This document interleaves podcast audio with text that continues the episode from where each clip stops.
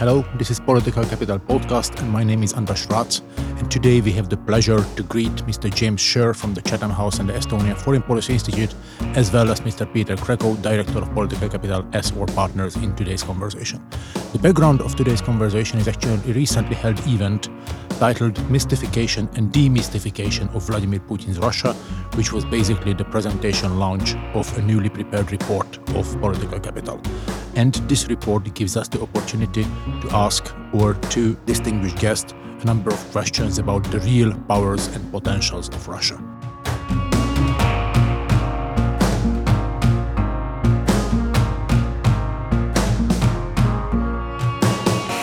You are listening to the podcast of Political Capital Institute.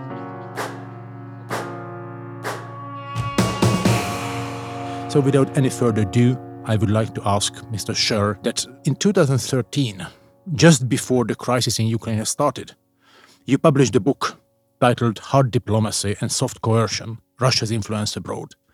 This book was published in 2013, however, many things have happened since then. Annexation of the Crimea, the war in eastern Ukraine, the intervention into the war in Syria, etc. Hence, I would like to ask you how would you characterize Russia's foreign policy now, six years later? I think it's worth stating at the beginning that what happened in 2014 with the annexation of Crimea uh, and with Russia's intervention in eastern Ukraine was initially a response on Russia's part to an enormous danger that they saw with Yanukovych's departure that they would lose all of their influence in Ukraine overnight. And they also, of course, by that time had enormous confidence, to some degree misplaced, that they had the military tools in place to do this, the overt tools that we saw later, but also the more indirect tools of stealth, which we have gradually become more familiar with in the West and that we simplistically call hybrid war. That point marked Russia's transition from a multifaceted indirect policy against the post Cold War system to a brazen frontal assault upon the treaty based and legal rules of the post Cold War security structure in Europe, and military power has been the primary instrument for this. And it was then that Russia became explicit that we regard the current system as illegitimate. The phrase used at Valdai in 2014 was new rules or no rules. Either learn the lessons of Yalta or risk war with Russia. If new rules or no rules, and particularly when it comes to risking the war with Russia, how do you see what's the specific role of military force as an instrument in Russia's foreign policy arsenal? It is an instrument of coercion, but it is not Russia's preference that its whole scheme of deployments of force potential is designed to resolve issues with the West by means of war. Russia's aim is to change the political borders of Europe, not its physical borders of Europe, to recover rightful influence in its historic zones of influence in areas that it now calls Ruski Mir, including territory in what is now NATO countries territories and countries well outside the Russian Federation's own borders. Military power is a means of keeping those countries and their allies under constant pressure. But military establishments also have to consider the possibility of war and what will happen in a war, and how a war against an entity like NATO can be made to serve the political interests of Russia then what kind of war Russia is preparing for, is or at least forging plans to fight against NATO if the situation comes there. Again, some perspective. Let's understand that all of the outbreaks of force and conflict that we have seen on the part of Russia have come to us as a total surprise.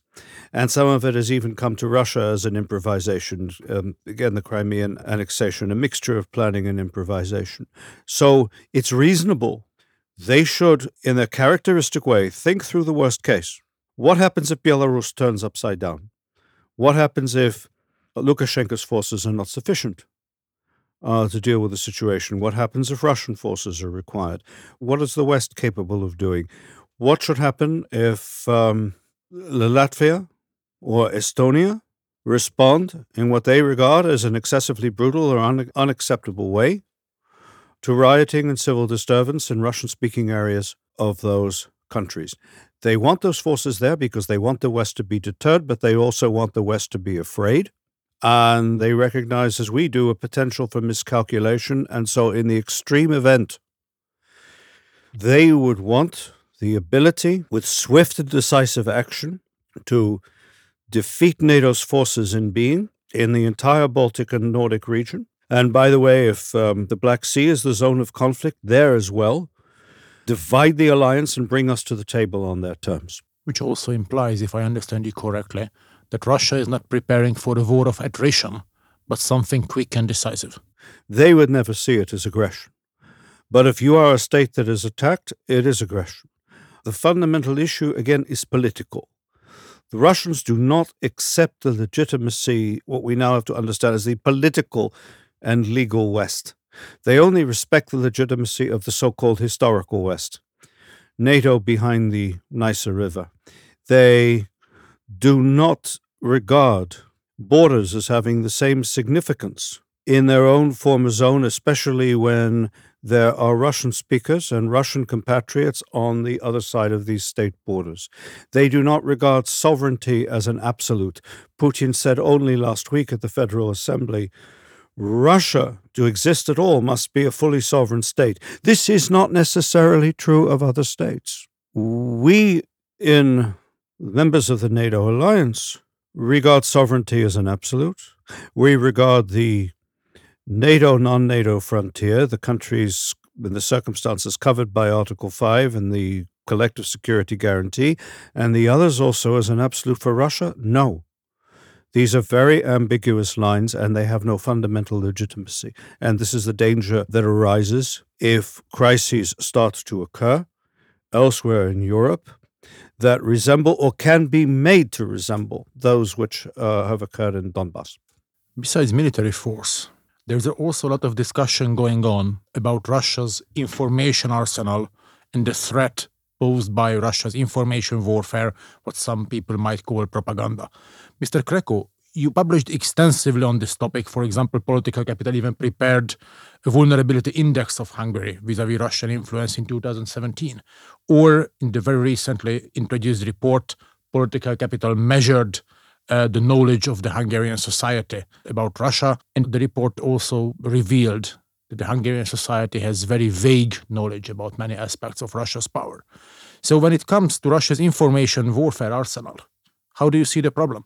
What might be Russia's objective with the information warfare toolbox, and where is it going to develop? If we are looking for responses on the question that how Russia can influence Western public opinions, because of course, if if we are thinking about information warfare, it's practically about winning hearts and minds. Uh, the interesting thing is that Russia doesn't seem to be extremely successful, while the Kremlin spends quite a lot of money on that in classical terms of soft power, in the sense that if we take a look at the public opinion of Western countries today, compared to the pre Crimean period, we can see that Russia's image deteriorated in the Western world. So Russia seems to be less sympathetic and more dangerous for many than it was uh, before uh, the annexation of Crimea. On the other hand, we can see quite a lot of success in terms of sharp power, creating the illusion of that Russia is capable of changing policy outcomes and change the outcome of practically any kind of elections in the Western world. Also, a general perception of that Russia is a growing power. According to a research of Pew, 42% of the population worldwide thinks that Russia is simply stronger than it was 10 years ago. And if we take a look at the fundamentals, it's not that much true. What we try to measure in this last study that you uh, also co-authored, András, that um, how much Russia is seemed to be a bigger, stronger country than it is in the reality. So it was a fact checking exercise using classical public opinion tools. And what we found is practically there is a strong over mystification of Russia in two dimensions. One is economical for the Hungarian public, and we assume that this is not something that is Hungary specific. For the Hungarian public, Russia seems to be economically way stronger than the real data proves. And even more strikingly, Russia seems to be a much more important export partner than it really is. More than half of the Hungary respondents told, for example, that Russia is among the first six most important export partners of Hungary. According to the 2017 data, on the other hand, is the 17th. So it doesn't really come close. And this whole phenomenon, what we found in this study, I think highlights that on the one hand, there is a general danger of uh, seeing Russia as an omnipotent force that is able to change any kind of political policy processes in the West and also to defeat any countries to buy up everything and so on and so on. And this is, on the one hand, what the Russian uh, propaganda tries to send us as a message. Uh, it's in a lot of cases, we hear very important information on, for example, some politicians that are possibly corrupted by Russia by Russian close sources. So, what does it mean? That they want to send a message that we are capable of doing that. Also, there is a lot of discussion in the Russian propaganda on the new military developments, and there is a lot of articles on that and statements as well that how strong Russia is and how easily it could defeat the West in case of a nuclear war and so on and so on. So there is this general tendency to see Russia stronger than it really is. And on the other hand, there is probably one Hungarian specific element to that. And this is that in the discussions of the Hungarian government, Russia seems to be one of the most important trade partners for Hungary. And we cannot say it's not important, but its real importance lags way behind the European Union and its most important member states, including Germany. And there are a lot of discussions on the harm that the sanctions are doing not mentioning the effect of counter sanctions, which hurt to a certain extent, but doesn't hurt that much the Hungarian economy. What we found in the study is that the ones who perceived Russia as economically way stronger than it really is were the ones who wanted Russia more as a strategic ally for Hungary than the United States. So you're saying that there is a correlation between like political preferences regarding future relations with Russia and the way people estimated Russia's power? Absolutely. The ones who see Russia more powerful are the ones who like Russia more. And it is probably not independent of the public discourses in Hungary in the last few years, which painted Russia as, as a very important and friendly country towards Hungary. Therefore, your report, which you, Andras, have co authored, is documents the success of Russia's information policy because Russia wants to be seen as stronger than it is. Where I come from in the UK, people ask, why would Russia do these things which are so counterproductive and damaged its image? The answer was recently provided in the Financial Times by one of its deputy foreign ministers, who said, You, the West, you are an adversary, and you keep telling us you are an adversary. So why should we care what you think and what kind of image we have.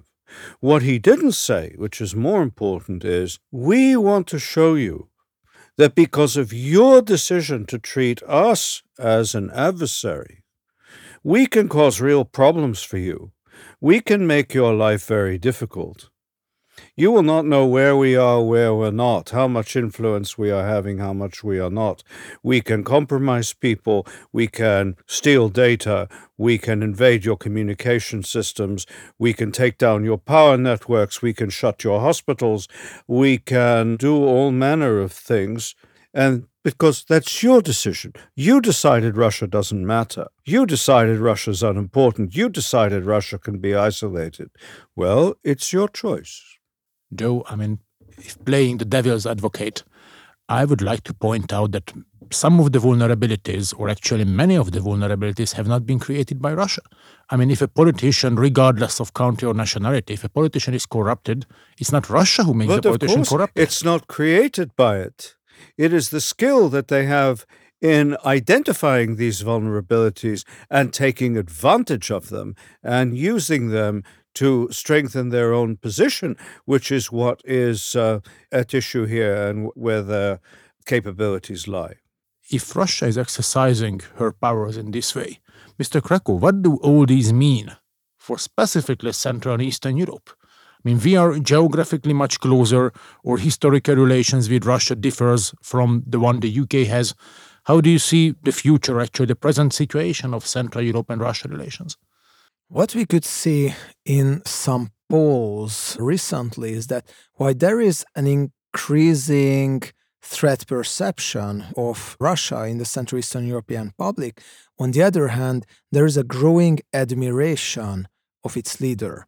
According to the polls of Globsec last year, practically Vladimir Putin was more popular in three out of four Central Eastern European countries, namely Czech Republic, Slovakia, and Hungary, then Chancellor Merkel and uh, also then Donald Trump.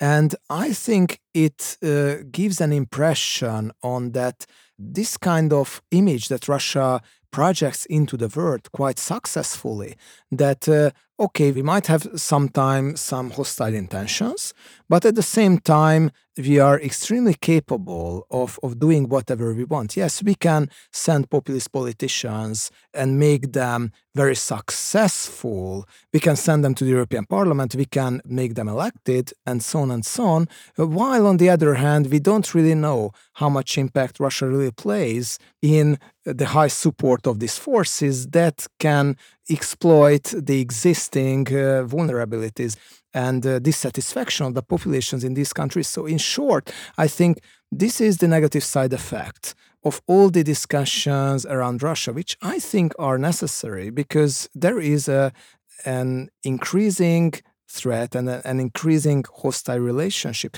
But at the other hand, if we conclude that Russia is the country that is uh, omnipotent in the sense that they can change the way of how things unfold in the Western world, then the negative side effect can be that in winning hearts and minds, Russia will be more successful. Because if Russia seems to be this strong, then why not to admire it as a world political model? And, and in Central Eastern Europe, we can increasingly see that this narrative is on the rise, that yes, the Western world is on the decline, European Union is on the decline. On the other hand, there are some winds blowing from the east, from Russia, from China, and so on. And if we think strategically, then we have to have at least as strong relationship with the East than with the West. You asked about Andras, about Central and Eastern Europe, and that's important because one country you haven't asked about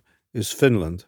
And the reason you haven't is because what we are discussing would not be a discussion in Finland because the level of social cohesion the level of trust, the level of transparency, the level of competence uh, and public mindedness of state and public institutions is so high that this type of information warfare uh, has very limited potential there. Whereas um, in Central and Eastern European countries, all of these necessary attributes of internal security and cohesion are flawed and in some cases absent.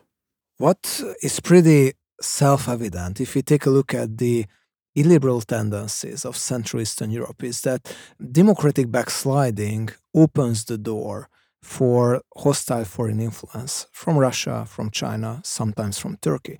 And this is a correlation that is unfortunately overlooked in many times. So there is no such a thing as only focusing on the geopolitical interests of the West while ignoring democratic tendencies because the two comes hand in hand. We cannot really see in the region any authoritarian politicians who have a rosy relationship with the West. The more authoritarians the politicians become, the stronger relationship they build with uh, Eastern dictatorships. And uh, they are happy to exploit these kind of vulnerabilities. And also, corruption is something that is simply way easier to do and manage in countries where the uh, democratic checks and balances are more destroyed. It's easier to do money traps, for example. And this is what we can see in Central Eastern European uh, countries, not just in Hungary, but uh, we could see in Macedonia, we could see in Romania, we could see in Bulgaria.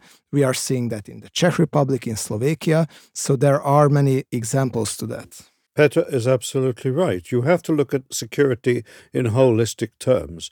It's not a question of is it military rather than civic or economic. It's all of these things.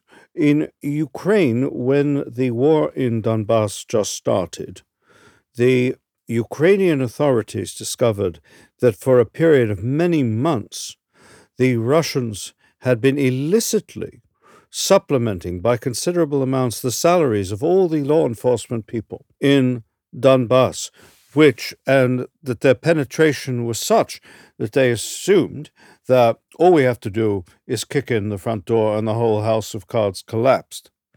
It did there. In many other parts of the country, they were surprised because they were not able to do this. But it shows the relationship. And this is why the issues Peter is discussing and your report is discussing, very important and very interesting to the military leadership of Russia, who uh, understand the importance of the initial period of war and preparing what they call a TVD, preparing the ground before, so that there is a serious conflict. They not only have confidence that the cards will fall, but they have a good sense of where they will fall. This all implies, and particularly the statement that there is a correlation between democratic backsliding and corruption and dividedness of the societies and the potential for outside influence. Well, all this implies that our job is far from being completed, our job from far is far from being done. So probably this was not the last time we met. I would like to thank Mr. James Sherr from the Chatham House and Estonian Foreign Policy Institute for joining us, as well as Peter Kreko, Director of Political Capital. This was Political Capital Podcast, and you heard Andras Rácz. Thank you for the attention. Thank you. Thank you.